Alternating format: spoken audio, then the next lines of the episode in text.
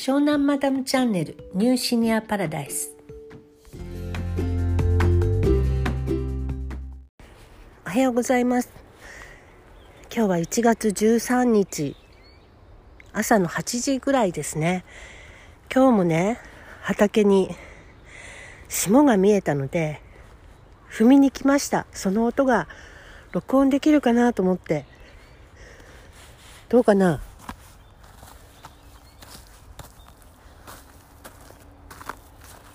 こんな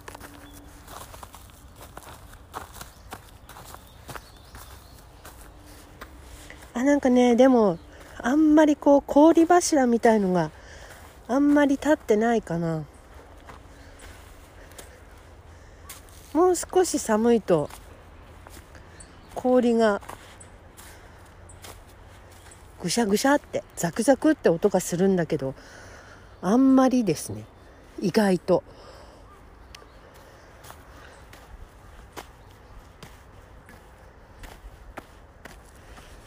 それをお聞かせしたいなと思って録音してみました。顔も洗って、まだ髪もそんなにちゃんとブラシしてなくってですね、この霜の音を録音するために外に出てみたんですけど、いや最高に気持ちいいですね、やっぱり外は。今日は今日はサイクリングに行こうかななんて思ってます。海岸線沿いをね。あ、残念、結構霜があんまりなかったです。ここら辺はまるでダイヤモンドが埋まってるかのようにキラキラしてるんだけどな。こことかどうだろう。あ、ここちょっと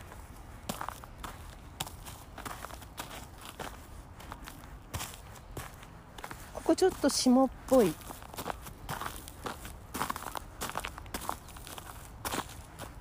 聞こえたかしら。霜をね踏むのがすっごい好きだったんですよ、ちっちゃい頃。ということで霜降り実験終わり。はい、ただいまもうすぐさんじになりますね。今日は結構暖かくて、えーといい感じ、お散歩日和でした。とうとう緊急事態宣言がまた発せられてね、昼間もなるべく出歩くなみたいなお話なんですけど、ずっとうちにいるわけにもね、なかなかそんな感じでもいられないので、まあ単独行動でそんなに混んでるところじゃなければいいかなと思いまして、今日はまた海岸に来てみました。今日来ている海岸はいつもの近所の海岸ではなくて、隣町の海岸。ちょっと場所が違うだけで景色が全然違っちゃうのね。ああ、不思議な感じ。今私の住んでいるところは賃貸で契約してるところなので、更新とかがあるんですけど、それはね来年のいちがつなのね。だからその時に、まあ、どうしようかなっていう感じではあるんですけど、私こっちの町の方が気に入ってるんですよね、お隣の町の方が。なんかね、あのなんて言うんだろうな、茅ヶ崎とかあの辺ほどメジャーじゃなくって、だけど程よく文化の香りがするっていうの。ちょっとね、私の住んでるところはあまりにもお店がなさすぎちゃって、あのさすがになんだかもう少しあってもいいだろうって思っちゃうのね。こちらはですね、結構歴代の首相が別荘を持ってたりとか、あの有名な文筆家がお家持ってたりとかね、そんな場所なので、ちょっとねカルチャーの香りがするんですよ。なのでこちらに引っ越してきたいなと思って、お散歩によく来ます。でカフェ見つけたり、あの良さそうな住宅街見つけちゃブラブラしたりね、不動産屋さん見たりしてるんですけど、けどもしかしたら来年のろくがつにはえー、っと世田谷の用賀っていうところで暮らしてるかもしれない。そこがあの前にも話したかどうか、娘夫婦が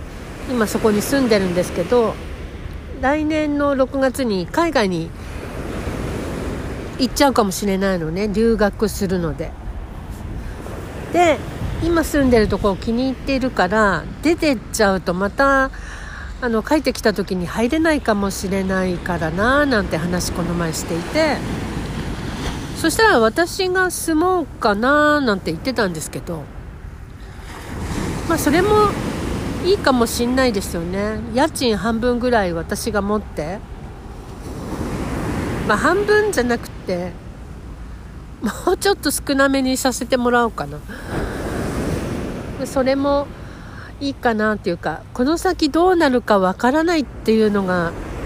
私の人生面白いところでですね、以前は専業主婦だったの、専業主婦じゃないや主婦であのちゃんと家庭があってえー、っとまあ契約社員で働いてたりしたので、ずっとそのままいけば普通にあのなんていうんですかね、静かな平安な毎日が遅れたと思うんですけど、私離婚してしまいましたので、で起業もしてますし、まあ何のあれなんですよね、安定もないというか、まあでも選んでしまったのでしょうがしょうがないってこともないかな。もう今更社員とかあのどこかの会社に属すっていうのはまあ、年齢的にも無理があるけども、若い若かったとしても多分選ばないですね、この道は。その道は自分で仕事をしていけるなっていうことが分かったので、女でも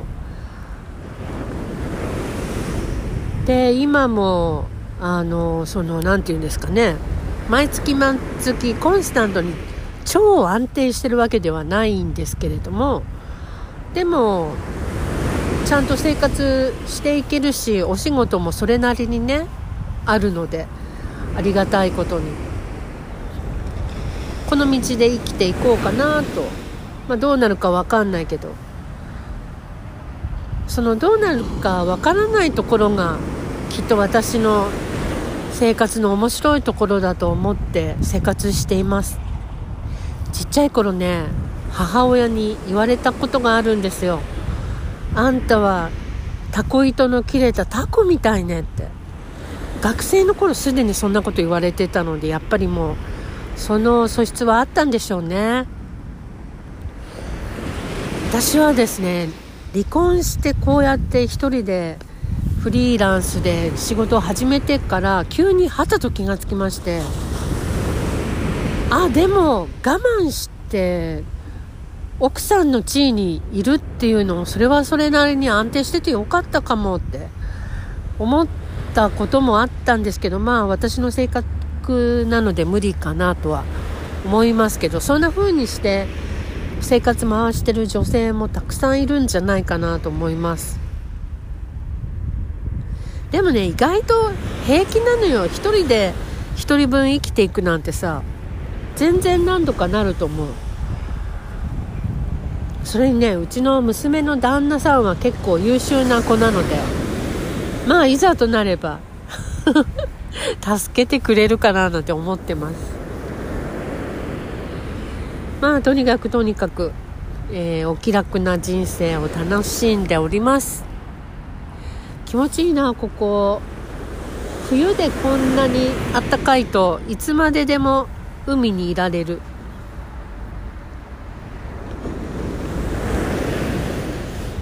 さて、でもそろそろお家に帰って、今日はねちょっとやらなきゃいけないお仕事があるので、それをこなして、あと何やろうかな、あと自分のちょっと今書いてる文章もあるのでそれもまとめたいし、今ねでもやりたい、あの私がこの人の本出したいなっていう方の本がいくつもあって、もうそれを全部やっつけてやろうと思って、今回は今年はねそういうことを楽しんでやっていきたいと思います。はい、というわけで今日はこんな感じで、また iPhone で録音する感じになっちゃったけど、これはこれで面白いですよね。前回のねビットコインのお話のが結構短期間で再生回数が多いんですけど、やっぱりみんなビットコインとか興味あるのかな。けど私人に教えるほど詳しくはないんですよね。ただあの何にも知らない人よりは知ってるし、あの送金の仕方も一応知っております。次回はじゃあ、あの主婦でもわかる、奥様でもわかるビットコインみたいなお話しようかな。そういう感じだったらお話できる。はい、というわけでそろそろお家に帰ります。じゃあまたね。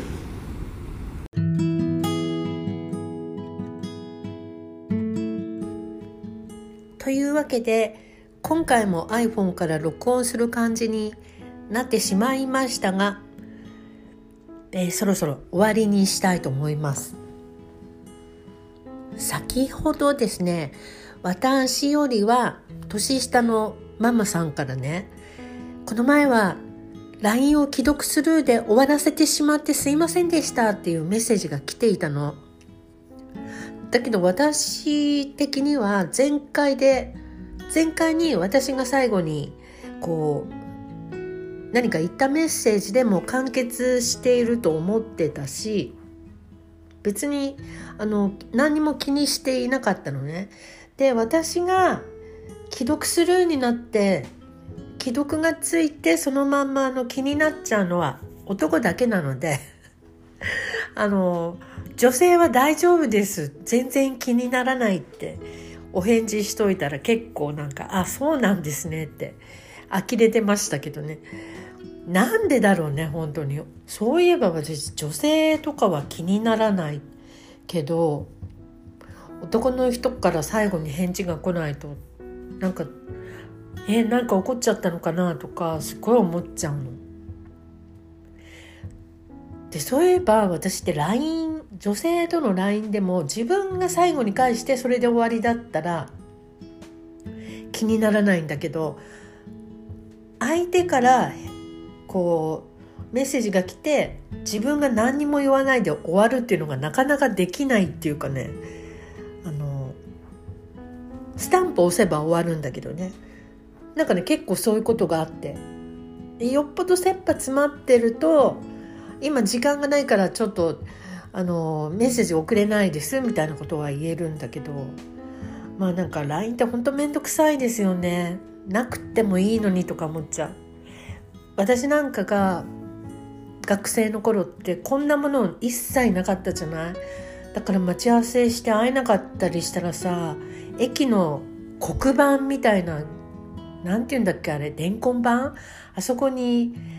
マクドナルドへ行ってるよとかなんかユーミーとか書いたりして、な懐かしいな。そういうのででも用は足りるんですよね。それとかデートとかでも会えなかったりしたら、こういう場合は彼だったらどこへ行くんだろうかとかお互いに考えて、お店に行ってたら会えて大感激とかね、そういうこともあったり、うん、まあ昔は昔、今は今なんですけどね。はい、ということで、えー、明日はまた普通の配信をしたいと思います。明日はって私毎日するわけでは多分ないと思うので、えー、まあでもできるだけ毎日配信できるように頑張りたいと思います。いや頑張るじゃないな、やらせていただきたいと思います。今日ね、はじめ社長があの音声上げてたので、どここれどこのだろうと思ったらウームのみたいで、それはあの多分ウーム所属のタレントさんタレントさんっていうんですか、あれ YouTuber かのみが多分配信できるものみたいなんだけど、さすがはじめ社長も随分何十と上げていらっしゃいました。いろんなことをコツコツとやるのね、彼は。あのはじめ社長は本当可愛くって見てて安心するし、すごい好きです。まあ、自分でも分かっててやってるとこあるけど、確信犯的なところもあるけど可愛いですよね。はい、つまらない話をしましたが、あ、もう一個言ってもいい？昨日ね、なんか映画見てたの、邦画の、えーと、パラ、パラレルワールドラブストーリーとかいうので、えーとね、主演がキスマイの玉森くんだっけだったのね。なんか見てたらさ、うちの息子にすごい雰囲気が似てるんだわ。で、息子もそういえば前になんか玉森に似てるってよく言われるんだよななんて言ってて、え、そうかしらなんて思ってたんですけど、今離れて暮らしてるので、なるほど似てるわと思って、まあ、あんなに背高くない多分だけどね、なんかほっぺたとか口のあたりとかこの首の長さとかこううなじの毛の伸び方とかなんか似てるのよね。なんか見ててドキドキしちゃった。ドキドキってかっこいいのドキドキじゃなくて、自分の息子がテレビに出てるみたいな感じで。